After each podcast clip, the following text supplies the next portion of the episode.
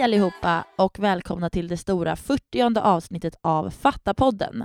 I den här podden intervjuar vi intressanta personer kring frågor om samtycke, sexuellt våld, sexism och normer. Och jag som leder dagens avsnitt heter Jenny Nyman. Idag ska vi prata om ungdomars utsatthet för sexuella trakasserier på internet.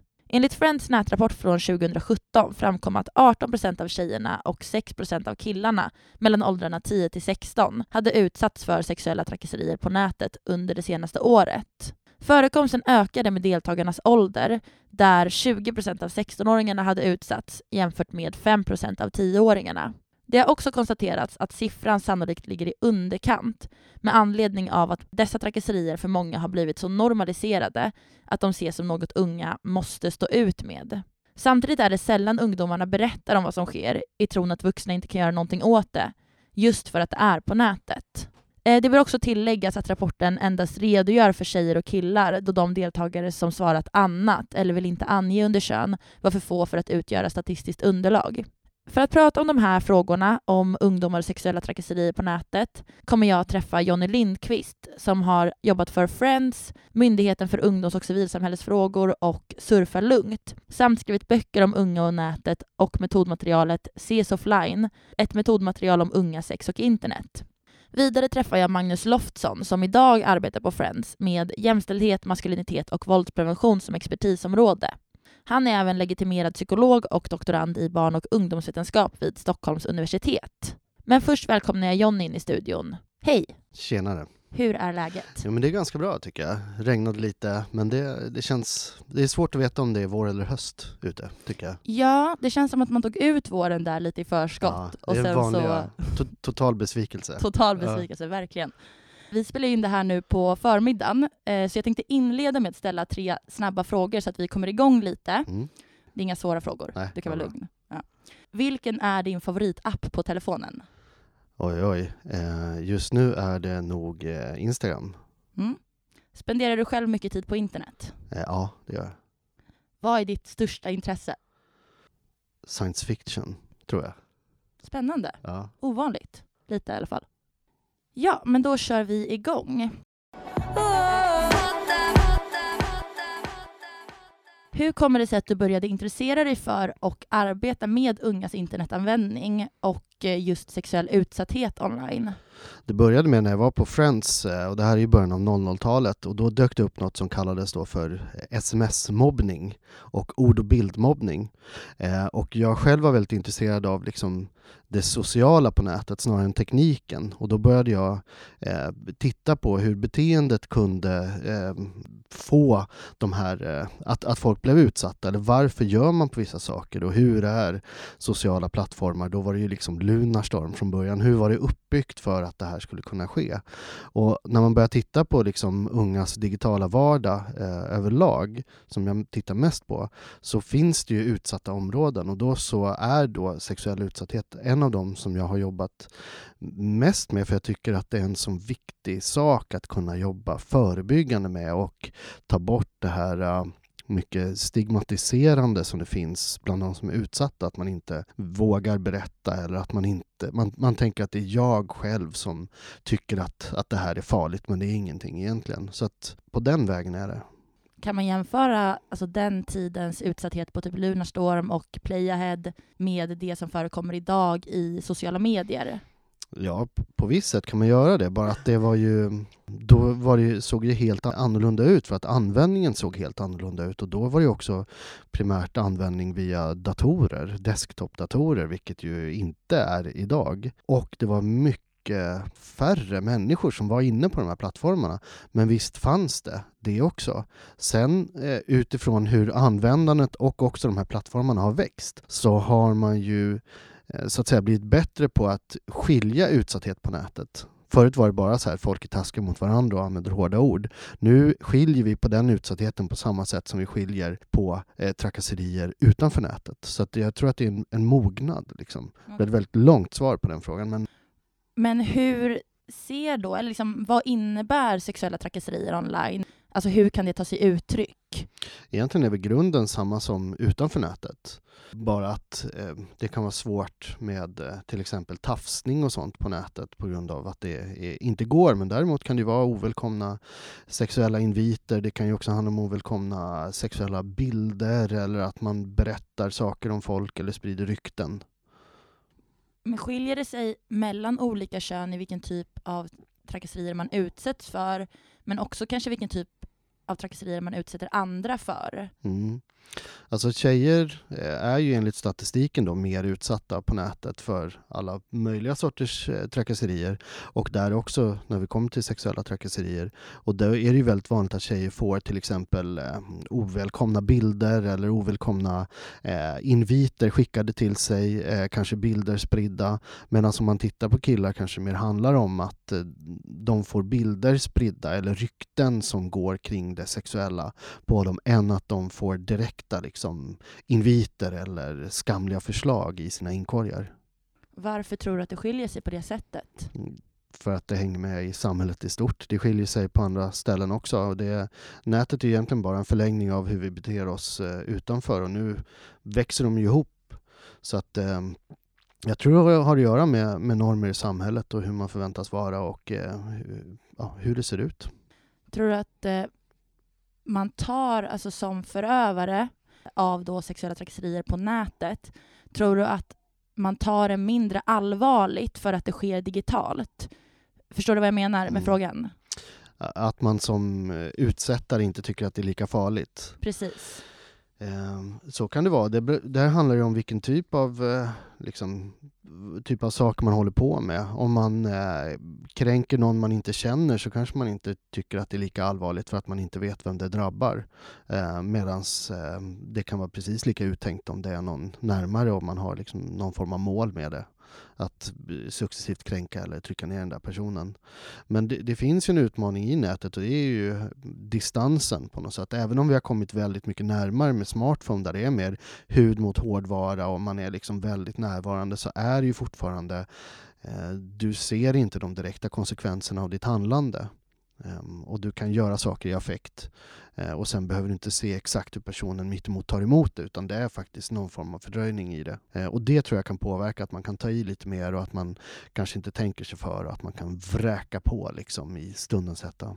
Men också då att man kanske inte förstår konsekvenserna men av att sprida bilder eller skicka en dickpic eller vad det är nu man gör. Mm. Att man inte förstår att det faktiskt är kanske olagligt i många fall också. Nej, det förstår man inte och det hänger med i stort på nätet att man faktiskt inte vet att man bryter mot lagen eller att man inte riktigt fattar hur lagen ska appliceras på nätet. Så det finns ju med hela tiden.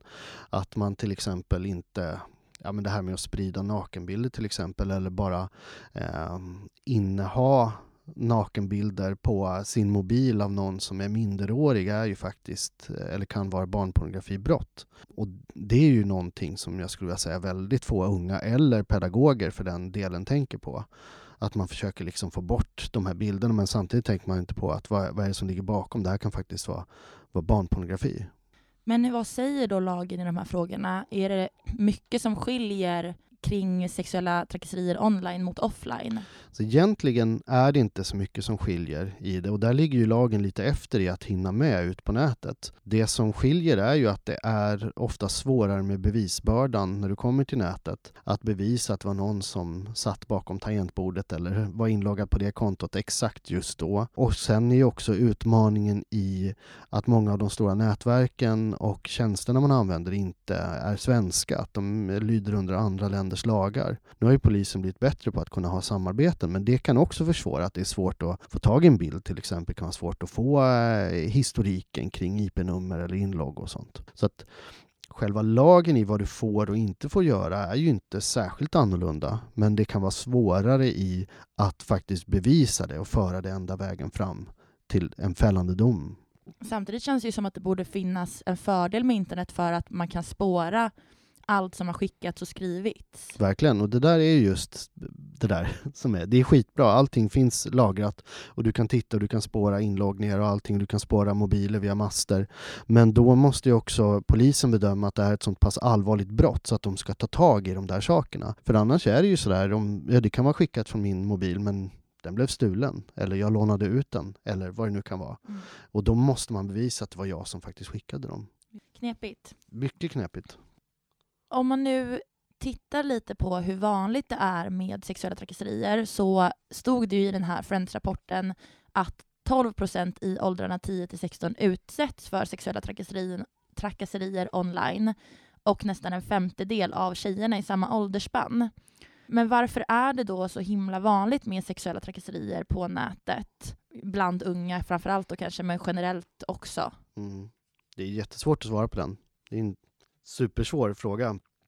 Och så vad man ska säga så handlar det väl om hur man beter sig mot varandra oavsett om det är på nätet eller utanför nätet. Och beteendet utanför nätet och i samhället i stort följer med på nätet. Och sen kan man väl se att eh, vuxenvärlden kanske har varit dålig på att följa med in på digitala plattformar med förebyggande metoder eller samtal utan man har utgått ifrån en fysisk värld och sen har man inte lagt på det digitala lagret. Vilket gör att som ung så får du lära dig hur du ska bete dig i korridoren om vi nu ska hårdra det men du får inte lära dig på samma sätt hur det beteendet ska följa med ut på nätet utan där får du själv bestämma hur det är. Och då hamnar vi i det som vi pratade om först att är det jag då som är mottagare av det här eh, sexuella utsattheten eller meddelandet som ska bedöma om det är sexuell utsatthet eller trakasserier eller inte.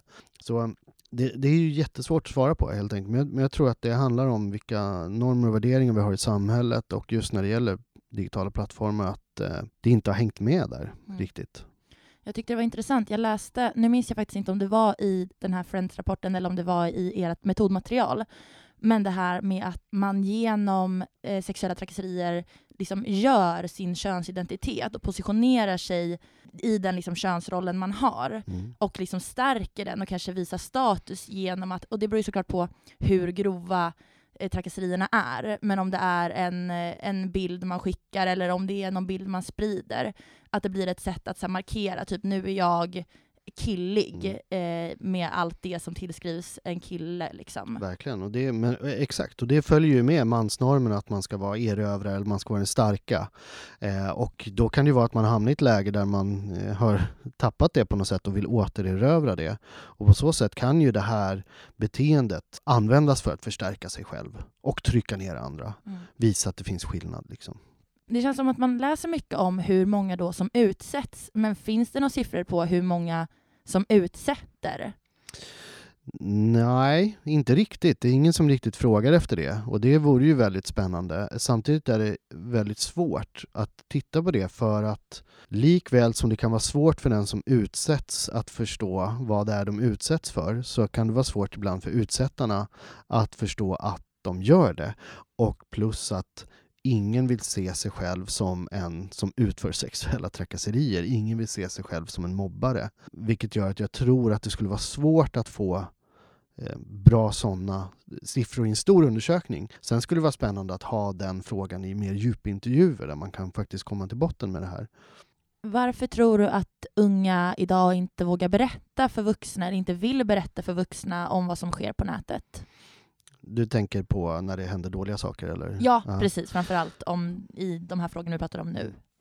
Det är framförallt, som jag ser det, för att vuxna är bra på en sak och det är att de är väldigt bra på att berätta vad unga inte får göra mycket av liksom förebyggande kring nätet har ju handlat om att skapa lister och varningstexter om vad är det unga inte får göra. Och sen när unga gör det och bryter mot de här reglerna som vuxna har satt upp så blir det liksom en dubbelskam för du har brutit mot regeln och du har blivit utsatt precis som någon sa att du skulle göra. Vilket gör att det känns oftast otroligt pinsamt att komma tillbaka och berätta att nu sa ju du att jag inte skulle göra det, nu gjorde jag det ändå och då hamnade jag i den här situationen. Och där ofta får man se att många vuxna reagerar med, blir arga då. Och så går man på eh, varför gjorde du det där istället för att ta tag i problemet. Eh, och, det, och, det, här är ju en svår sak, att sätter du upp väldigt tydliga regler så blir det också väldigt svårt att komma när du har brutit mot tydliga regler. Och där tänker jag när man pratar om de här sakerna i ett förebyggande att man, man kanske inte ska prata så mycket om regler utan man ska prata om hur man stärker unga människor på nätet. För då förstår man och man kan känna sig trygg i vad man får och vad man inte får göra och känner sig trygg i att det här som jag råkade ut för nu, det är inte okej. Okay. Jag måste berätta för någon. Istället för att det är det som jag råkade ut för nu, det är mitt fel för att jag bröt mot den här regeln som alla har satt upp. Jag borde veta bättre. Mm. Det är bäst jag håller käften. Mm. Vi kommer komma in lite mer på de liksom, tankarna sen. Eh, men en sak jag tänkte på som följer det här lite med att vuxna sätter upp regler och kanske är bättre på att döma än att stötta. I just den här Friends-rapporten, som jag inte kan sluta tjata om, eh, så skrev de att eh, många, både unga och vuxna, uttrycker att sexuella trakasserier har blivit så vanligt att ingen på skolan längre agerar när när det sker och att det finns någon form av liksom norm att det är så tjejer och killar beter sig mot varandra. Men varför tror du då att vuxna inte agerar om de vet vad det är som händer? Är det för att de är rädda att bli den här pekpinnepersonen? Jag tror, eh, det kan finnas många anledningar, men en tror jag att de faktiskt inte vet hur de ska ta tag i det. Man vet inte var man ska börja.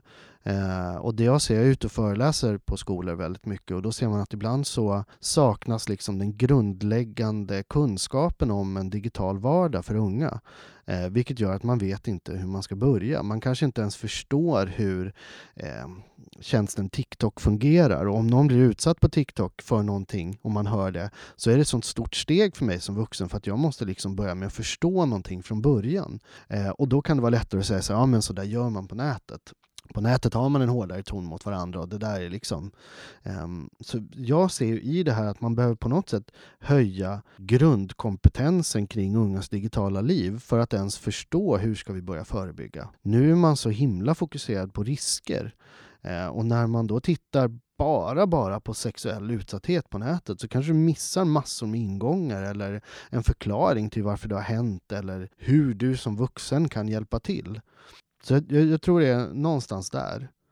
Och, sen, och, och också den här rädslan av att göra fel, att man inte riktigt fattar och blir tråkig. Liksom. Mm. Men ibland måste vi vuxna vara lite tråkiga för att det är vi som, som ska hjälpa barnen och unga. Men på samma sätt då som att här, ungdomar kanske tänker de kan inte förstå det här för att det är på nätet, så tänker vuxna, vi kan inte förstå det här för det är på nätet. Precis. Eh, jag orkar inte förstå det här. Det, det, här. det här är alldeles för tramsigt, det är ingenting för mig, jag har bättre saker för mig, jag kan inte lägga 40 timmar i veckan på att hänga på sociala medier och så vidare. Mm. Precis, kanske för att man fortfarande ser då internet som en form av ungdomlig subkultur fastän det liksom är allt idag i princip. Ja, och ja men verkligen så. Och också att man fortfarande skiljer lite på den riktiga världen och internet. Mm, och så säger så det. är därför någon annan tar hand om. Det finns ju fortfarande den här diskussionen, liksom, vem ansvarar egentligen för det som händer på nätet eh, mellan skolelever. Är det skolan eller är det föräldrarna eller är det någon helt annan? Så det är ju en gråzon där också. Du har ju medförfattat det här äh, CS offline, ett metodmaterial om unga, sex och internet. Och där skriver ni att syftet med materialet är att öppna för samtal om och förebygga ungas sexuella utsatthet på internet. Vill du berätta lite om det här med materialet? Vad, vad innehåller det? liksom? Eh, materialet är byggt i fyra kapitel eh, och i tanken att varje kapitel kan vara en lektion. Eh, man kan också jobba mycket längre med ett kapitel. Och det kom ifrån att eh, Myndigheten för ungdoms och civilsamhällesfrågor, som då hette Ungdomsstyrelsen, gjorde en undersökning som hette Se mig, som tittade på ungas utsatthet online och framförallt också tittade på eh, köp av sexuella tjänster. Och man såg att eh, vad säger man, acceptansen för att köpa och sälja sex bland unga var liksom de såg det inte som ett så stort problem. Och då ville man ta fram ett material som fokuserade på de här frågorna. Men när jag då, Josefin Grände, som jag skrivit det tillsammans med, började titta på det här så såg vi att för att komma åt den problematiken, som också är för väldigt, väldigt få. Skulle vi ha gjort ett metodmaterial som bara handlar om köp av eller sälja sexuella tjänster online så skulle det blivit ett material för väldigt få människor och då kanske eh, skolorna inte skulle ha använt det. Så då började vi bredda det och så började vi titta på, men för att komma till den positionen där du väljer att eh, sälja sex, eller ha sex mot ersättning, vad händer innan? Och Mm. hur kan man liksom förebygga den här resan bort? Så vi började egentligen, första kapitlet handlar om hur du själv presenterar dig på nätet. För att förstå att det du väljer att lägga ut kommer påverka hur andra ser dig. Till exempel att det är väldigt få människor som lägger ut fula bilder på nätet. Och det kanske man inte reflekterar över, men vad är det det ger i förlängningen? Eller om jag alltid lägger upp bilder där jag är ute och cyklar, fast jag kanske bara cyklar två dagar om året, men då jävlar tar jag många bilder, så påverkar det något. I nästa pratar vi om gränssättning. När ska man säga nej? När får man säga nej? När kan man säga nej åt andra? Tredje kapitlet så fokuserar vi mer på sex mot ersättning. Och då i den här fallande skalan på något sätt. Här är vi inne i människor som har valt att presentera sig själv på ett visst sätt som in, kanske inte klarar av eller vågar eller kan ta, dra gränser i sin egen digitala person. Och sen i fjärde kapitlet handlar då fokus på näthat egentligen, hot och trakasserier online. Och tanken är att äm, lärare, till varje kapitel är kopplat filmer. Lärare ska kunna välja att antingen titta på en film, ha en diskussion om den, eller ta in eh, övningar som finns i klassrummet beroende på vilken klass man har och vart man vill börja. Och vill man göra alla fyra kapitel är det fantastiskt. Man kan välja också bara gå på en eller två. Får man också lära sig i de här kapitlerna liksom, om andras gränser? För jag tänker mycket är ju att man vill ta bort fokus från att det är den utsattes fel Mm. till att faktiskt säga att så här, man, man behandlar inte andra människor på det här sättet. Finns den dimensionen med också i metodmaterialet eller är det mer fokus på så här, rädda dig själv? Nej, absolut inte. För att då kommer vi tillbaka till problematiken att gör man ett metodmaterial för människor som är utsatta eh, så är frågan vilka är det som definierar sig själva som utsatta? Är det någon som vill göra det? Och då kan det vara så att man tar fram ett metodmaterial för ingen. Så vi fokuserar enligt bystander-perspektivet att den som tittar på, den som ser och den som hör någonting, hur skulle du agera? För ställer man, oftast om man ställer frågor i metodmaterialet så här, du får den här bilden skickad till dig, hur skulle du göra? Så kan det vara en del har väldigt svårt att svara på det. Dels så kanske man har fått en sån bild skickad till sig och man vill inte svara, eller man kan aldrig tänka sig att man skulle få det. Men man kan alltid tänka på hur skulle man eh, agera om man såg någon annan? Så vi fokuserar väldigt mycket på de runt omkring, alla som ser det, så att vi inte i mat- materialet pekar ut någon som utsatt eller utsättare, utan man går in, det finns ju case, vi har ju också så här, man läser texter och ska svara på vad är lagligt och vad är olagligt eh, och hur kan folk agera, så att man ska verkligen tänka utifrån fiktiva situationer istället för att primärt bara tänka så här, om du blir utsatt, vad skulle du göra då? Riktar det sig lika mycket till de vuxna som det gör till ungdomarna? Det är mest till ungdomarna. Däremot så eh, blir det ju en form av utbildning för de vuxna som är med för att samtal, eller eh, materialet är också fokuserat på samtal, att man ska prata om saker och då måste de vuxna lyssna på barnen och de måste ge sig in i de här diskussionerna och det tror jag också är jätteviktigt. Eh, och då, om man säger de två första kapitlen också, där det är fokus på de ungas digitala personer så blir det väldigt spännande för de vuxna som är med också. För de får höra en del av den här diskussionen som de kanske aldrig får vara med om annars. I metodmaterialet tar ni upp att unga ofta, och det har vi varit inne lite på nu, men ofta har den här hårda attityden kring utsatthet på internet och lägger skuld på den som utsätts, som då inom citattecken exponerade sig för risken. Ni skriver då att ni vill lyfta fokus från riskerna med internet till att istället engagera unga att fundera, diskutera och dela kunskap med varandra kring frågor om identitet, sexualitet och gränssättning. Och det här går ju väldigt mycket i linje med Fattas budskap, men jag tänkte ändå fråga, liksom, vad menar ni med det här? Vad, vad är syftet med att flytta fokus från, från risker och hur man skyddar sig mot risker? Liksom? Ja, men det är för att om du frågar en 15-åring idag och så säger så här, eh, vad skulle du göra om du fick ett eh, otäckt meddelande skickat till dig? Så har de ett svar, eh, vilket gör att de känner att de har en beredskap kanske, eller de har en strategi. Men det svaret kanske inte är det bästa svaret, utan man behöver jobba vidare. Och det är också så där att dra, som vi var inne på, dra de där gränserna för tydligt så blir det också så himla stigmatiserande för de som kliver över det. Och också både bland vuxna men de andra eh, unga också, för de kan ju känna så här, vad skönt, nu gjorde den personen det blame on, on him or her. För att jag kanske också har gjort det, men jag, jag hade turen att inte råka illa ut. Eh, och det är också tillbaka till, till grupptryck, till eh, hur man vill positionera sig i en grupp. Att det kan vara väldigt tacksamt då att peka ut någon som faktiskt då, men kolla vad dum i huvudet hen var som gjorde det där och råkade ut för de här grejerna. Eh, flytta fokus någon annanstans. Så då behöver man tänka på att det är de där gränserna också är så himla svåra för de är ju olika för olika personer. En del vill göra saker och andra vill inte göra saker. Att sätta upp gränser som är lika för alla är ju oftast inte som funkar så därför behöver du prata och få alla unga själva att tänka vad, vad är min gräns? Och vad är det som inte är okej okay för mig? För det är där när man känner så här, nej, det här räcker för mig, nu är det stopp. Och och känner man den känslan och sen kan lägga på den här tryggheten av att veta att jag kan faktiskt säga ifrån. Jag äger mina sociala kanaler, det är jag som äger, det är ingen liksom allmän egendom, kommentarsfältet på min Instagram, utan det är jag som bestämmer det. Då kan du få en mycket starkare och självsäker person som kan säga ifrån, som kan anmäla, som kan be om hjälp, som kan prata med en vuxen. För de vet att det här som jag råkar ut för, det är inte mitt fel. Och jag tänker då att det också får folk som tidigare har utsatt, får kanske en tankeställare förhoppningsvis i att så här, det här är faktiskt någonting fel. Mm. Och det kanske är en person, nu, nu så vet vi ju att internet och verkliga livet går väldigt ihop liksom i symbios.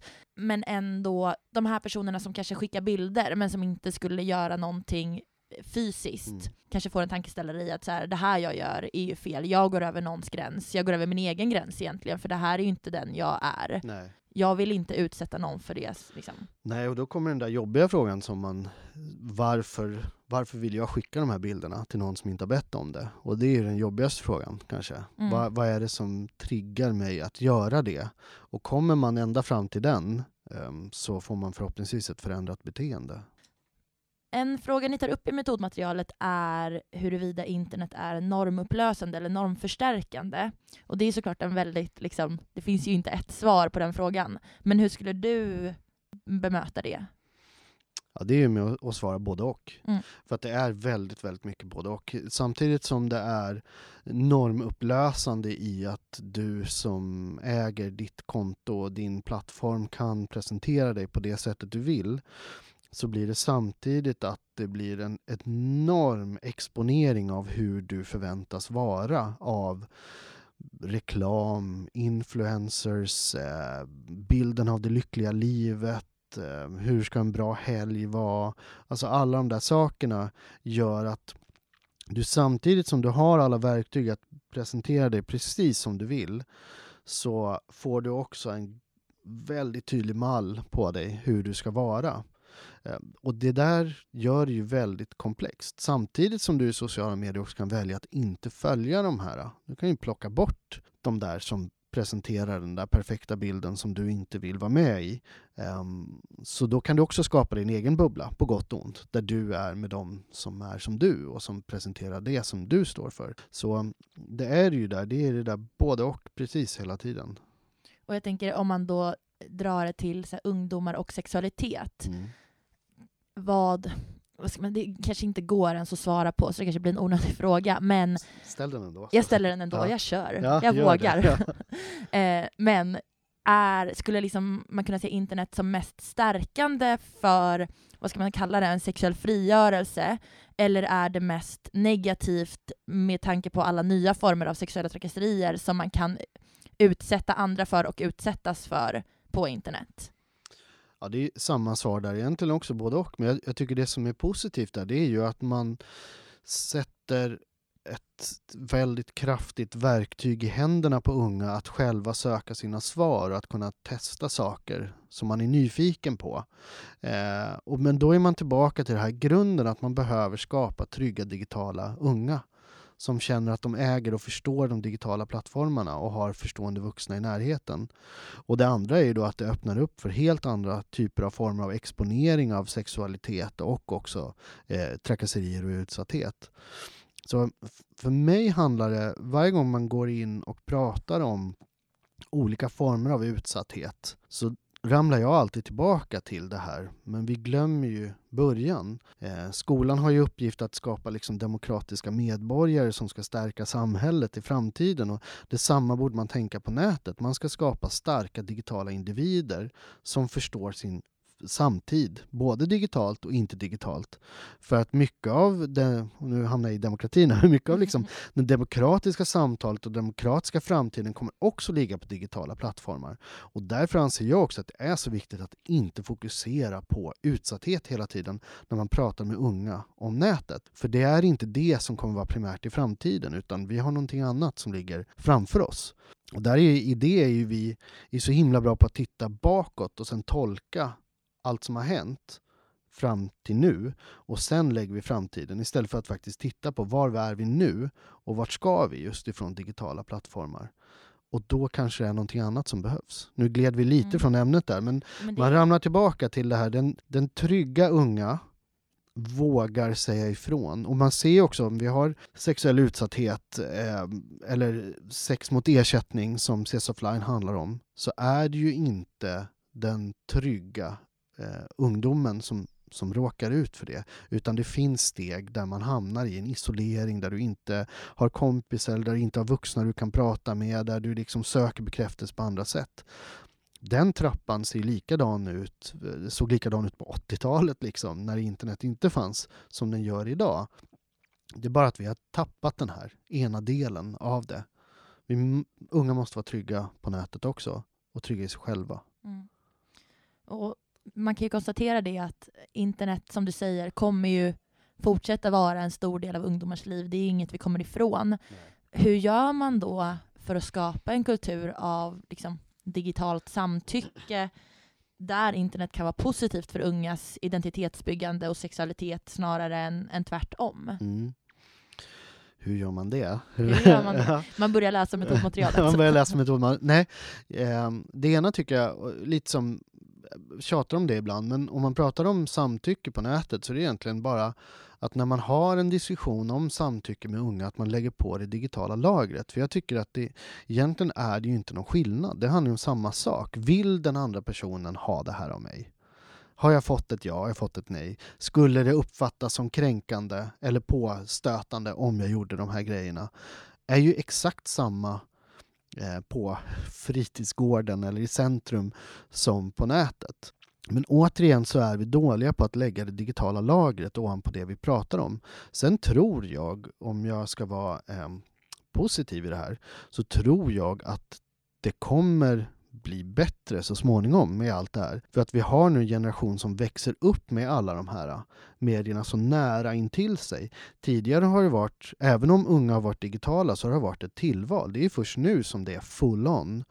Vilket gör att man inte kommer tolerera att vara i miljöer som är så sexualiserade eller som bygger på trakasserier. Ehm, det är vad jag tror. Mm. Och jag tycker också man ser att det är fler och fler som vågar säga ifrån, som vågar stå upp. Det kommer motrörelser liksom, som är digitala just för att vi också har vant oss vid användningen.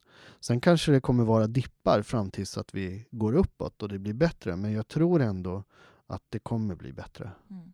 Precis, så det blir väl någon, en successiv normförändring i takt med att man typ vänjer sig vid internet? Ja. Men det vi var inne på i början där, liksom, hur såg det ut eh, tidigt 00-tal och hur ser det ut nu? Mm. Eh, folk har vant sig vid ett nytt sätt att kommunicera och vara på och de här plattformarna som var lite roliga eh, är nu en, liksom en nödvändig del i mitt sociala liv. Och då ställer jag också andra krav på dem. Och jag kanske också lär mig mer. Jag kanske står på mig på ett annat sätt.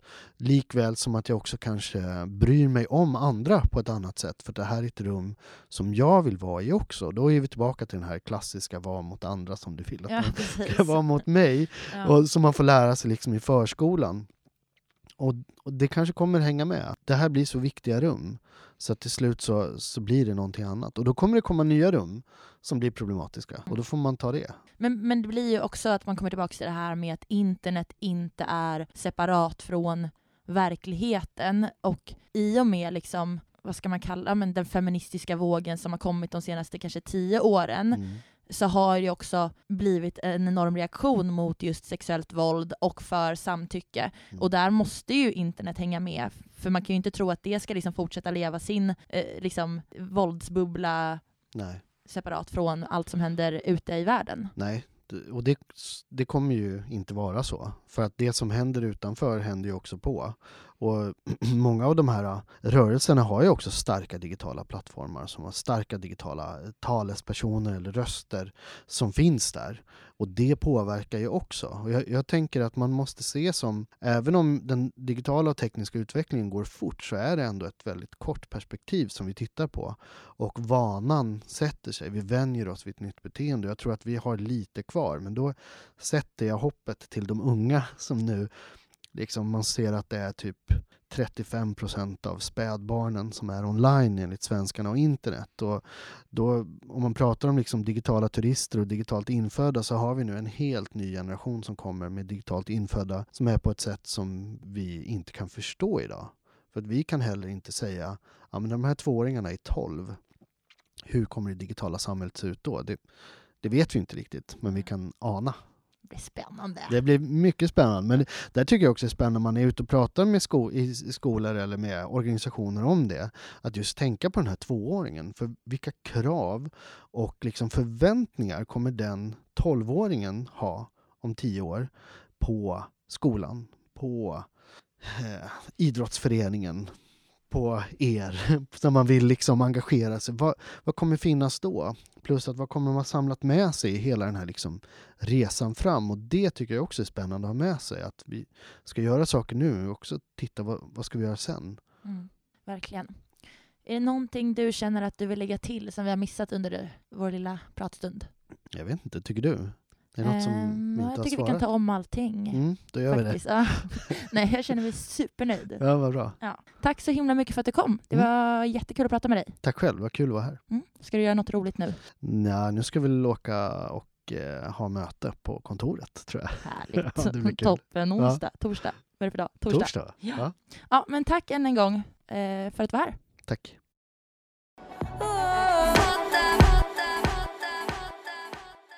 Hej och välkommen till Magnus Loftsson. Tack så jättemycket. Hur mår du? Jag mår bra. Jag, jag tycker det är roligt och lite spännande att få vara med här idag. Mm, det tycker vi också. Jag ställde tre snabba frågor till Jonny som var här innan eh, och jag tänker att jag gör detsamma med dig så att vi blir lite varma i kläderna. Och det är liksom inga svåra frågor så det är bara att svara det första du tänker. Vad är din favoritapp på telefonen? To do. Vad är det för app? Ja, det är en sån här eh, Microsoft-app för att eh, komma ihåg vad man ska göra. Ja, smart. Ja. Du är ju legitimerad psykolog. Brukar du göra psykologiska analyser av människor du träffar? Nej, inte så mycket. Jag tycker jag just nu använder jag dem mest som självhjälp. Smart. Eh, vad är ditt största intresse? Eh, mitt största intresse är ju att röra mig på olika sätt. Cykla är nog min absolut favoritgrej. Mm. Jag såg ju att du kom hit i en väldigt eh, sportig och snabb cykel. Tack. Ja, Det var fin. tack. Ja, men då kör vi igång. Varför började du arbeta med och forska kring jämställdhetsfrågor och ungdomsfrågor? Det har jag gjort i hela mitt liv, höll jag på att säga. Så det är svårt ibland för mig att borra till varför. Men det, några avgörande saker har ju varit att jag läste en kurs i makt och kön, som det hette, i slutet på 90-talet på universitet och kom in i feministisk forskning och liksom feministisk aktivism på olika sätt via det. Det där var en stor upptäckt för mig. Jag, jag hade året innan också eh, levt på Västbanken bland palestinska killar och var väldigt frustrerad och irriterad över de sociala orättvisor som de eh, upplevde där. Och de där två sakerna möttes. Jag jobbade som skolinformatör ett tag och höll på med konflikter och krigsfrågor och åkte runt och pratade med elever om det. Och sen började jag läsa eh, genusvetenskap och fick också en känsla för att det finns ju så många historiska och nutida problem. Och framförallt de här frågorna som hade med sexuellt våld att göra. Det, det drabbade mig liksom oerhört. Det var ganska jobbigt. Eh, jag skrev en A-uppsats, det är också jättelänge sedan, om heterosexuella mäns ansvar för våldtäkter eh, och funderade mycket på det. Och det här är ju, ja men det var ju typ 98, så det är 20 år sedan. Men det där har liksom färgat min eh, yrkesbana. Både att vilja göra skillnad och att använda genusvetenskap och, och annan forskning för att kunna göra skillnad. Så det har drivit mig på olika sätt genom livet. Kan man Mm. Om vi pratar lite om just dagens tema då. Eh, vad för typ av sexuella kränkningar förekommer på internet? Ja, det är ju så, det är så mycket. Alltså, när jag tänker på en kränkning så är ju grunden i det ordet är ju just det här med att gå över någons gräns. Att vi har en grundläggande värdighet som människor och att bli kränkt är när någon går över den gränsen och gör något emot det, mot ens vilja i någon bemärkelse. Eh, så så för, för mig, om man ska sä- säga något kort om det, liksom vad som finns på internet, så det är ju allt ifrån eh, det allra grövsta, alltså mm, kanske vita mäns eh, sexuella övergrepp på barn på en annan världsdel eh, via, via liksom kamera. Så där någon annan utför övergreppet och de tittar på. Alltså det, det tänker jag kan ju vara, om man pratar om makt i alla fall, eh, en av de grövsta sakerna. Men också sånt som som sker liksom våld i nära relationer, som också sker såklart online. Ja, men allting vi gör sker ju också på nätet idag på olika sätt. Eh, våld i ungas nära relationer, eh, sexuella trakasserier och kränkningar mellan personer som känner varandra, som är jämnåriga, eller mellan främlingar. Och olika grad av, av grovhet. Så, så ehm, alla kränkningar som finns i, utanför nätet finns ju också på nätet. De kanske är något mindre fysiska, men de är ju också väldigt fysiska i någon bemärkelse genom att vi filmar och ser varandra och kan göra saker på olika sätt.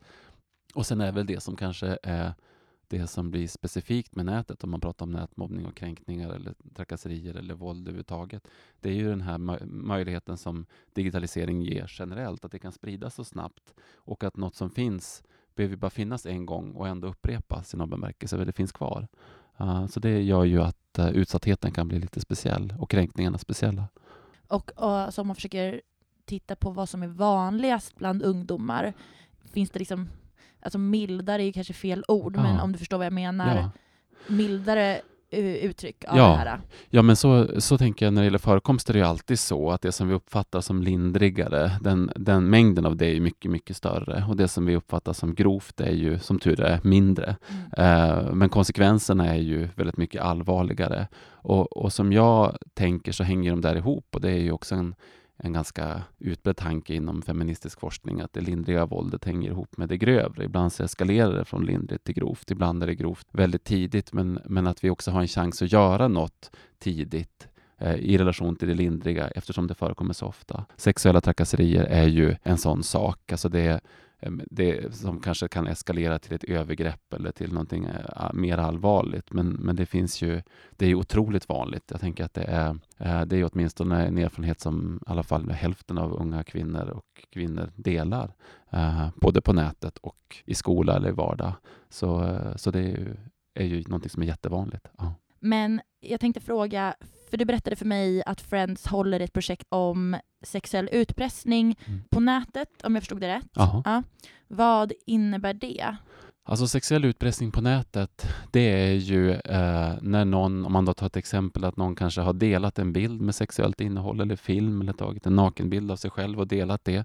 Det kan ju vara i en, i en nära intim relation, i en partnerrelation som liksom ett helt okej utbyte av sexualitet eller hur man ska säga som är oproblematiskt. Sen, sen kan ju det leda vidare att någon börjar dela bilder mot någons vilja, att det, det liksom görs utan samtycke. Och då är det ju en kränkning.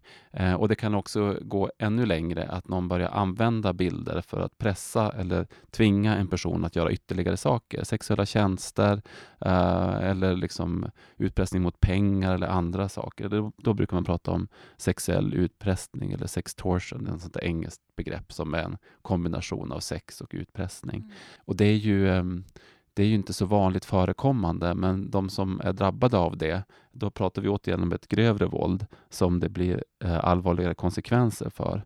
Och, och när, det gäller, när det gäller den här typen av både sexuella trakasserier men också kränkningar som är kopplade till delande av bilder utan samtycke mot ens vilja, eh, så det är ganska få som berättar överhuvudtaget om det. Det är kopplat till skam på så många sätt. Och det är, berättar den som är utsatt för det, som oftast också är är tjejer eller um, hbtq-personer som är mest drabbade, killar också, men i lite mindre utsträckning. Så tenderar man ju att prata med en kompis, men ganska sällan med någon, med någon vuxen, ganska sällan med en förälder, ganska sällan med en lärare.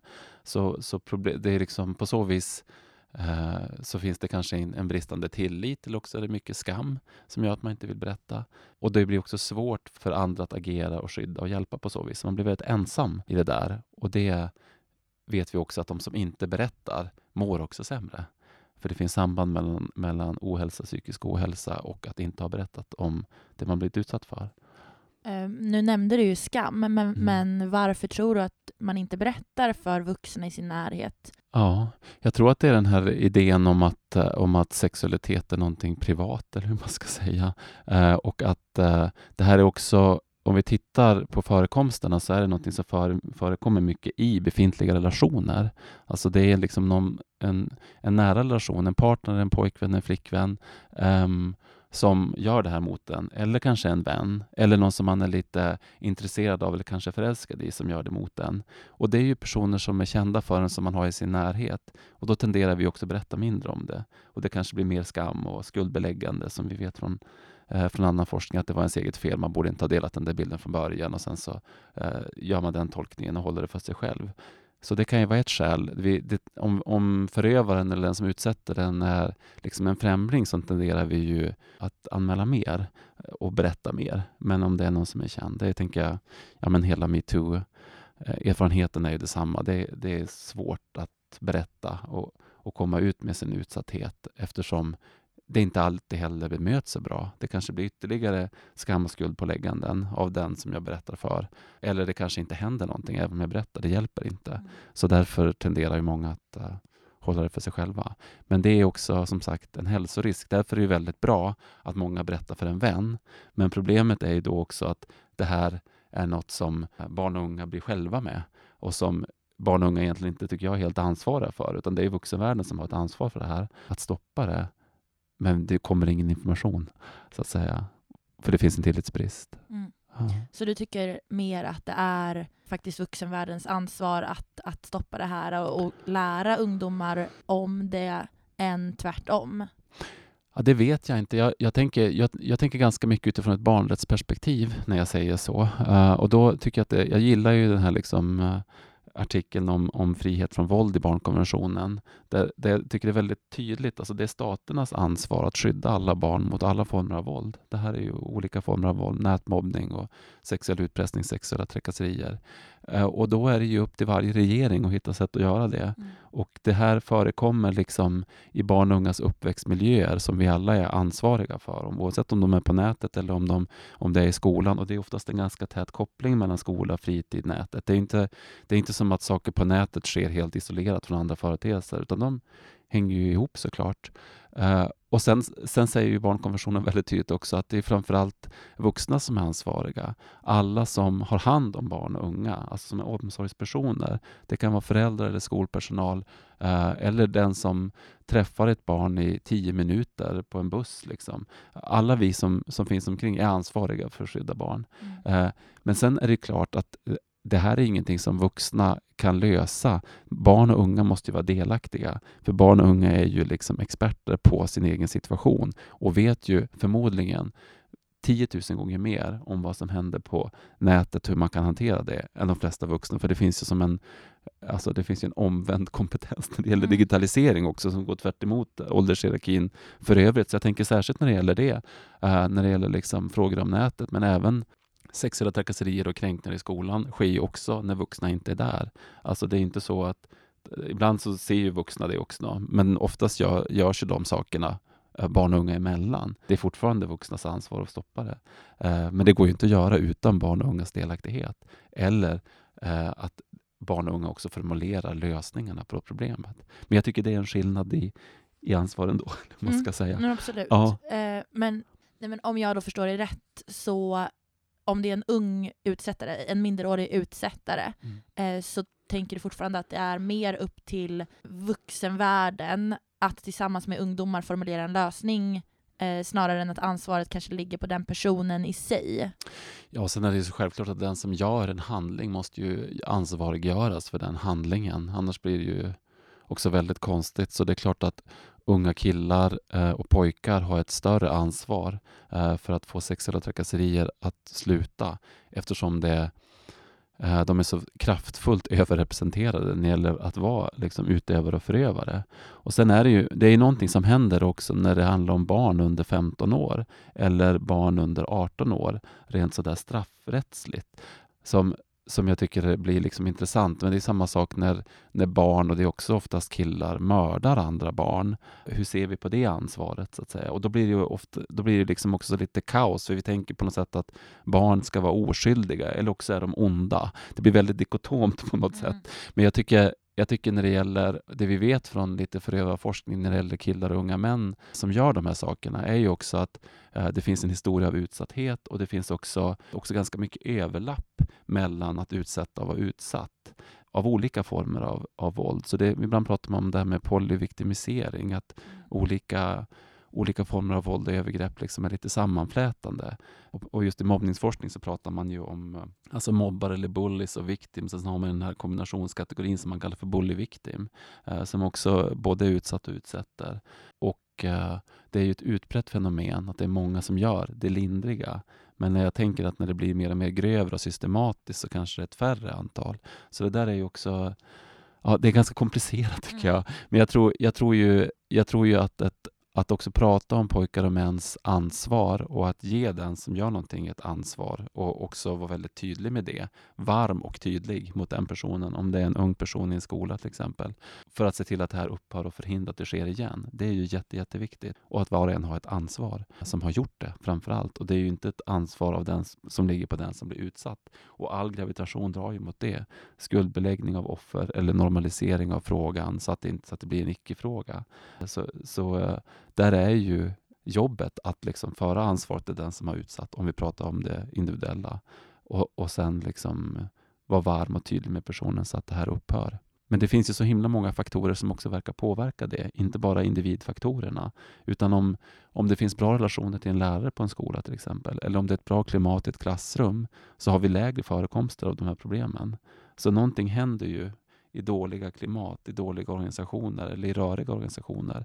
Eh, barn som kommer och, och, killar som kommer från hem där det finns våld eller missbruk tenderar ju också eh, att ha ökad risk för att göra de här sakerna om vi växer upp i fattigdom eller socialt utsatta områden, eh, kanske utsatta själva på olika sätt för rasism eller eh, liksom frågor som är kopplade till socioekonomi, så är det också större risker. Det finns också studier som visar på att länder som har större social och ekonomisk ojämlikhet, så har vi, har vi högre grader av eh, mobbning, nätmobbning, våld av olika former. Så, så allt det kan inte heller läggas på den enskilda individen. Men vi är ju till syvende och sist ansvariga för våra handlingar. Bra svar. långt. Men det var jätteintressant, ja. verkligen. Ja. Men varför tror du att just sexuella trakasserier på internet är så vanligt? För det är ju vanligare än, än fysiska trakasserier. Ja, eh, ja det, det, kan ju, jag, alltså jag vet inte riktigt exakt det är en bra fråga. Berätta. Jag, jag, kan inte siffror som säger att det är absolut mycket vanligare. Nej, okej, jag kan inte, ja. jag kan inte de exakta siffrorna på det nej, heller. Nej. Um, låt säga att, eller vi vet ju att det är ungefär 20% av unga tjejer som mm. blir utsatta för sexuella trakasserier på internet. Mm. Och jag vet inte exakta siffrorna så det kanske var en dum sak att säga. Men om vi struntar i att det är vanligare, varför tror du att det är så vanligt? Ja, för alltså jag skulle säga att det är vanligt generellt. Ja. Alltså, om man tittar på, alltså om vi tittar på svenska, svensk forskning så tänker jag att den här nationella omfångsundersökningen som Nationellt centrum för kvinnofrid gjorde för några år sedan eh, om sexuellt våld, där man frågade alla vuxna om erfarenhet i barndom när det gäller sexuella trakasserier, då, har vi, då är ju ungefär hälften har ju en erfarenhet av det. Så det är ju, och det är ju inte kopplat till nätet på något sätt, utan generellt. Så det tänker jag, det är ju väldigt högt eh, redan där. När vi på Friends går ut med vår nya enkät om sexuella trakasserier så, och har gjort det på några pilotskolor så ser vi att det är väldigt höga förekomster både i skolan och på nätet. Så jag, jag, kan inte riktigt säga att det är högre förekomster på nätet. Vi vet ju att kränkningar på nätet ökar i någon bemärkelse generellt, men det har ju också att göra med en ökad användning av digitala, liksom, eh, ja, men, av appar och telefoner. Det finns ju där så att säga. Så det är inte säkert att ökningen, alltså det byter, det byter form, men det kanske inte ökar i, i sig heller. Och många med, en del menar ju att det är ett annat fenomen och en del menar att det är samma fenomen. Så det råder lite diskussion om det. Eh, men att det är en ökning, absolut. Eh, att det är väldigt högt, ja absolut. Och det är också högt uh, utanför nätet och de är många gånger sammankopplade. Mm, jag tänkte fråga dig, är det samma personer som, det kanske är svårt att veta exakt, men är det ungefär samma personer som utför både de fysiska och då digitala trakasserierna? Ja, alltså om man frågar, om man frågar unga vem som har blivit, vem har utsatt dig så att säga och låter dem välja bland det, så, så är det ju oftast någon som personen känner. Och ibland är det ju på nätet helt okänt att inte veta vem det är och då är det svårt att säga, har den här personen en ålder eller så? Det är ganska sällan eh, vuxna. Eh, och, det är, och det är liksom ibland främlingar som man på något sätt inte vet vem de är. Eh, så, så det, är ju, det, kan, det kan ju betyda att de sakerna kan ju vara grövre, men de, de, är inte lika vanliga. Det vanligaste är ju att det är någon i en, i en nära relation eller någon som man är intresserad av eller någon som man känner som är en vän. Eh, så, så det är ju, och det gäller ju också bland det som sker i skolan. Det är någon som går på skolan som man känner till. Så det verkar vara det vanligaste i alla fall. Mm. Vad kan sådana här kränkningar online få för konsekvenser för de som utsätts? Ja, allt, allt våld och kränkningar och sexuellt våld ännu mer leder ju till, eh, till psykisk ohälsa av olika slag. Depression är vanligt, ång, olika former av ångestproblematik, självskadebeteenden. Det finns samband med suicidtankar och suicidbeteenden. Det, det, påverkar ens inställning till skolan väldigt mycket eftersom det också är personer på skolan som gör det här mot en. Så man har liksom, det finns också samband med försämrade studieresultat. Så det, det påverkar ju på, även på längre sikt så är det också risk för återupprepad utsatthet av att ha varit utsatt över livet. Det finns också studier som visar på att till och med saker som hjärtinfarkt eller fysiska, eh, fysisk hälsa påverkas av, av utsatthet. Så det är, ju, det är väldigt väl belagt, alltså, hälsokonsekvenser, studieresultat, eh, eh, suicid, ja, den typen av saker. Det, det, finns många, många, många studier om det. Mm. Och det, alltså, ser det ungefär likadant ut om det är just de här digitala, den digitala utsattheten gentemot fysisk utsatthet? Alltså det, var, det jag kan referera till är ju just det där med berättandet. Alltså att, att graden av berättande, och framförallt om det är kopplat eh, till sexuella trakasserier, men det är det ju offline också, eh, att det berättas mindre för vuxna och det berättas eh, mindre generellt, mer kopplat till, till skam. Eh, och bristande tillit att någon ska kunna hjälpa en att göra någonting. Och det i sig är en risk för ökad ohälsa. Så just det här att det kan döljas ganska mycket, om det inte är någon som liksom kollar ens mobil eller så, gör ju att det här kan vara något som, uh, som ska, på så vis skulle kunna skapa mer lidande och ohälsa, än om det är något som sker där någon kan se det. Men å andra sidan finns det ju väldigt mycket, många vittnen också och, och åskådare i någon bemärkelse på nätet som känner till det här. Och där uh, det har jag en kollega som forskar om och hon, ser ju, hon tittar och läser liksom interaktioner på, på, här, på forum av olika slag och i sociala medier. Och det sker ju en, en väldig interaktion kring att både skydda och hjälpa och stötta och säga ifrån och dra gränser. Så, så på så vis är man ju inte heller ensam bara, utan ibland är de där sakerna som händer också online publika.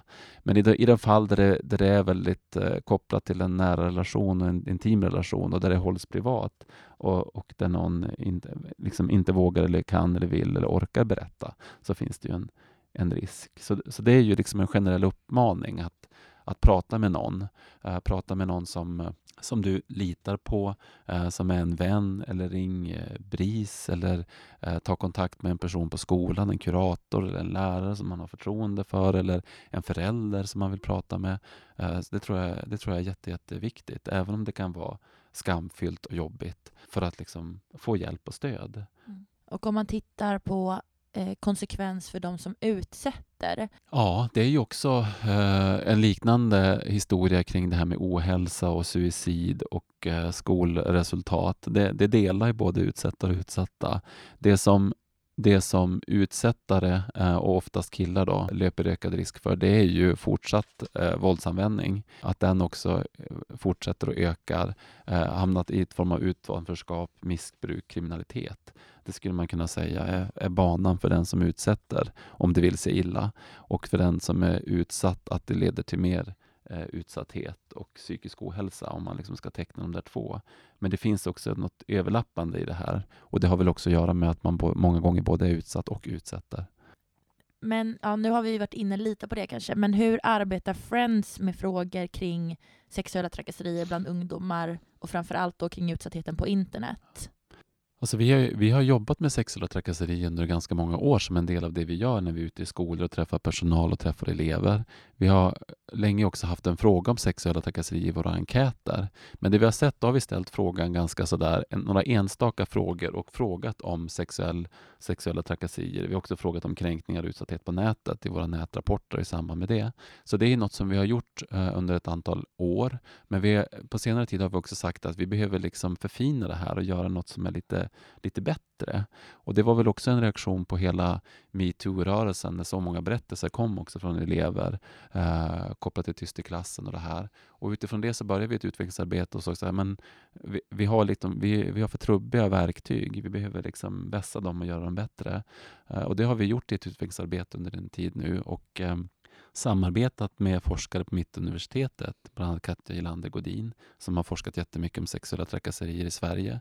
Och hon har hjälpt oss att formulera nya frågor som vi gör i en enkät om sexuella trakasserier som vi lanserar idag och går ut med eh, brett i hela Sverige. Och det har vi, den har vi jobbat med ja, det, det är ett, lite mer än ett år. Eh, både liksom först tagit fram frågor, testat den, haft fokusgrupper med elever, ändrat frågorna, anpassat den och så har vi nu eh, provat ut den på fyra skolor och se där lärare själva genomför enkäten tillsammans med elever i klassrum eh, digitalt och fått in resultat på det. Eh, preliminära resultat. Och jag, jag tycker att det här känns jätte, jätte, jättebra och jätte, jätteviktigt. Och resultaten överensstämmer sig mycket väl med vad vi ser i forskning om sexuella trakasserier. Vi får höga förekomster både i skolan och på nätet. Eh, vi har ställt frågorna mycket mer specifikt än vad vi har gjort tidigare. Och det vet vi också att som man frågar får man svar så att säga. Och ställer vi generella frågor har du varit utsatt för sexuella trakasserier? Har du begått sexuella trakasserier? Så kommer vi inte få så jättemycket svar därför det finns en, det en, en, kanske en idé om vad det här är som inte har med mig att göra och det finns också en normalisering av sexuella trakasserier som gör att det här inte heller ses som ett problem. Uh, det är ungefär samma sak när man frågar om mobbning generellt. Så får man också lägre frekvenser än om man frågar konkret. Så vi har gjort det här väldigt konkret uh, och vi har också, också bakat in eh, frågan om samtycke i varje fråga. För vi frågar hela tiden, har du varit med om någonting av de här sakerna mot din vilja? Och jag gillar den där formuleringen, mot din vilja. Därför att det är det som på något sätt, det är då det blir ett problem. Många beteenden som sker med, som, i samtycke är ju, kan ju vara fantastiska, men om de sker mot sin vilja, alltså dela bilder på ett sexuellt innehåll via mobilen med någon som man gillar, det är ju inget problem. Men om det är mot ens vilja, ja då är det ett problem. Så att säga. Så det är på något sätt där som gränsen går. Eh, och det tycker jag är bra att vi ställer den frågan, för Eh, då kommer ju både den som utsätter andra och den som själv blir utsatt, eller både och, att också läsa den frågan och tänka lite på det. Så det är något utbildande i den också. Och Det hände också något väldigt intressant när vi presenterade det här för skolpersonal och skolans ledning. Därför de får ju svart på vitt. Det här har våra elever svarat på på vår skola och det här är deras erfarenheter. Jag kan, jag kan ta ett exempel bara. Vi ställer till exempel frågan, har någon eller några i skolan gjort något av nedanstående mot din vilja under det senaste halvåret? Kryssa i alla alternativ du varit med om på skolan eller via mobil på nätet. Så vi bakar ihop de två så att säga. Kallat dig för hora, fitta, kuk eller liknande ord. Kallat dig lesbisk, bög eller liknande ord. Offentligt kommenterat hur attraktiv eller oattraktiv du är. Kommenterat eller skämtat om dig kopplat till sex. Kommenterat ditt utseende, din kropp eller ditt privatliv på ett sexuellt vis. Nej, ingen har gjort något av de här sakerna mot mig. Och alla elever på de här fyra eller på de här tre skolorna på högstadiet som vi gör nu som pilot, där är det ungefär 63 procent som säger nej, ingen har gjort något av det här mot mig. Så det är alltså 37 procent som har någon form av direkt verbal utsatthet på skolorna. Och, ehm, och, det är mycket högre bland tjejer än bland killar. Och nästan alla som har någon form av alltså, alltså hbtq-personer har erfarenhet av det här. Vi ställer också frågan om det mer fysiska och direkta. Har någon några i skolan gjort något av nedanstående mot din vilja under det senaste halvåret? Tafsat eller tagit på dig på ett sätt du tyckte var närgånget? Ungefär 10 procent.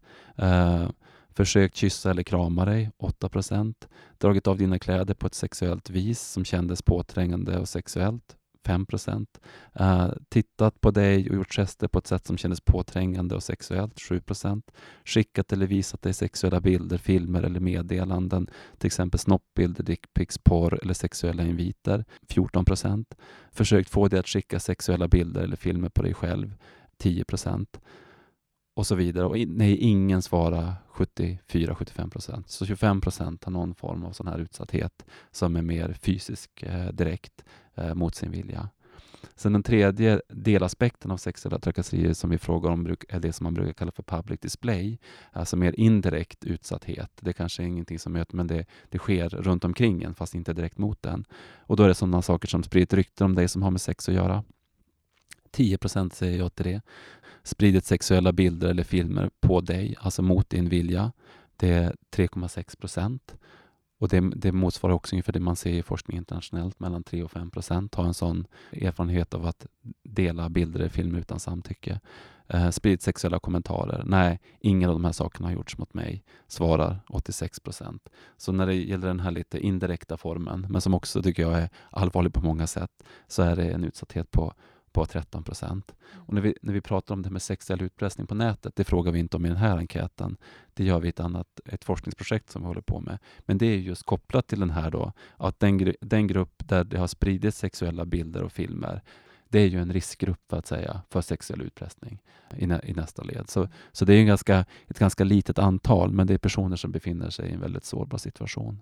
Så så här frågar vi och jag är väldigt stolt och glad över det, därför att då får vi ju liksom en nyanserad och en väldigt bra bild av problemet, både på nätet och i skolan. Eh, både det som är verbalt och fysiskt direkt kopplat till alla möjliga former, så vi har liksom dragit ihop dem. Mm. Och vi tycker att det här är ett bra sätt att fråga. Vi frågar både om utsatthet, vi frågar också om man har sett någon annan Eh, vara med om det här, alltså åskådarperspektivet. Vi frågar lite grann om att själv utsätta andra, men det har ju så pass, alltså det vet vi från forskningen, att det har låg validitet som man brukar säga. Mm. Att det är ingen som svarar på det på ett uppriktigt och vettigt sätt. Så, så vi får ändå inte så mycket kunskap den vägen. Och därför frågar vi istället så här, vem är det som har gjort det här mot dig? Därför det får man bättre svar på om vem som gör det. Och då är det ju det vanligaste svaret, ja men det är killar eller en kille eller andra killar på skolan. Det är personer i min nära relation. Uh, så, så vi, uh, det kan vi också se och veta utifrån det här. Sen har vi inte kört det här liksom kors och tvärs utan det är liksom bara lite grova preliminära resultat.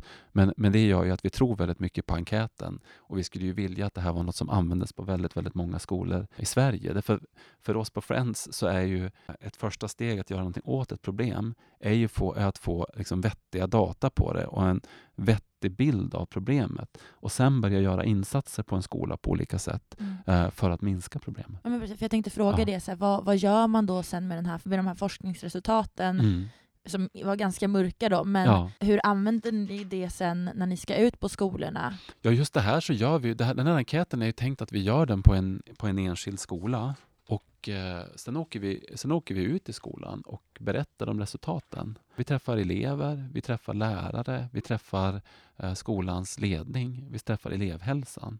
Och så, och så diskuterar vi. Eh, så här har elever svarat. Vi får ju in fritextsvar också, eh, där elever skriver. Och de, det är ju berättelser som liknar eh, metoo-berättelser på många, många sätt. Alltså berättelser om utsatthet.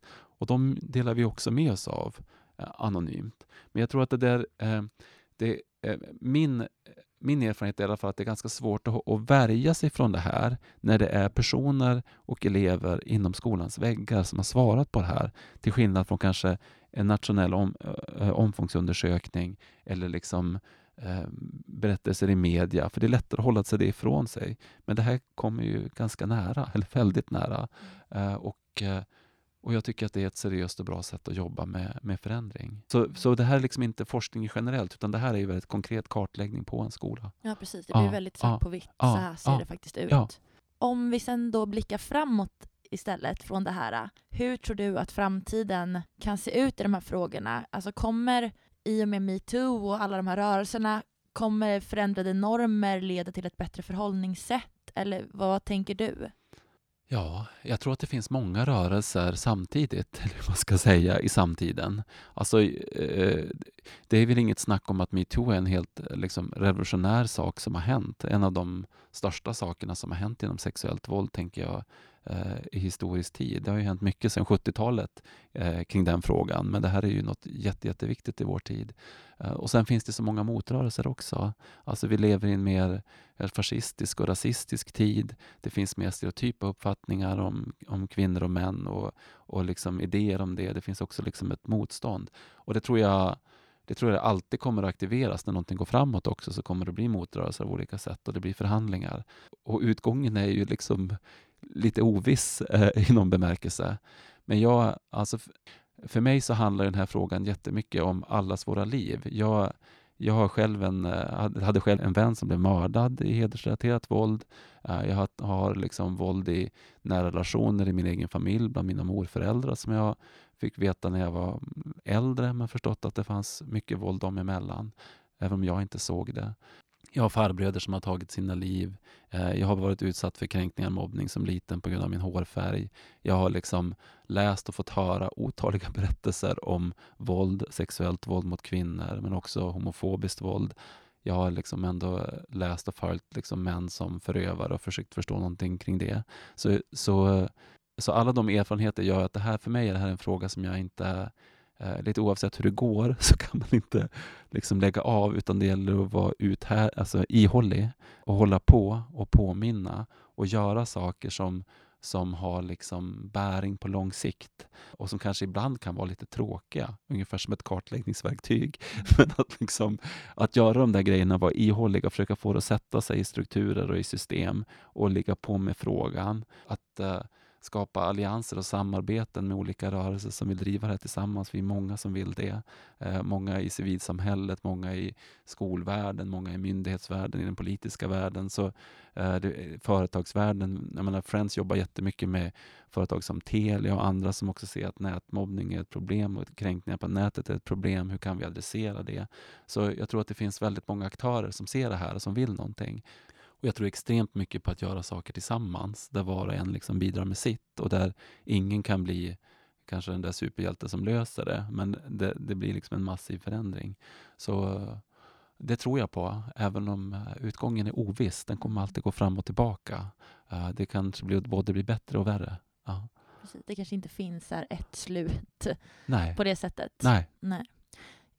Då är det dags att säga hej då för den här gången. Ja. Tack så jättemycket Magnus, det var superkul att prata med dig. Tack. Och så vill jag tacka Jonny Lindqvist som var här tidigare och även Kulturhuset Dieselverkstan för att vi har fått låna er studio. Jag som har lett och klipper dagens avsnitt heter Jenny Nyman. Har du några åsikter om hur vi kan förbättra podden eller om det är något ämne du gärna vill att vi tar upp? Mejla oss på fattapodden fatta.nu. Följ Fattas Instagram på Fatta nu för att se allt spännande som händer där och glöm inte att följa Fatta-podden i din happ, happ, app. Eh, kram och hej då! Hey. Oh.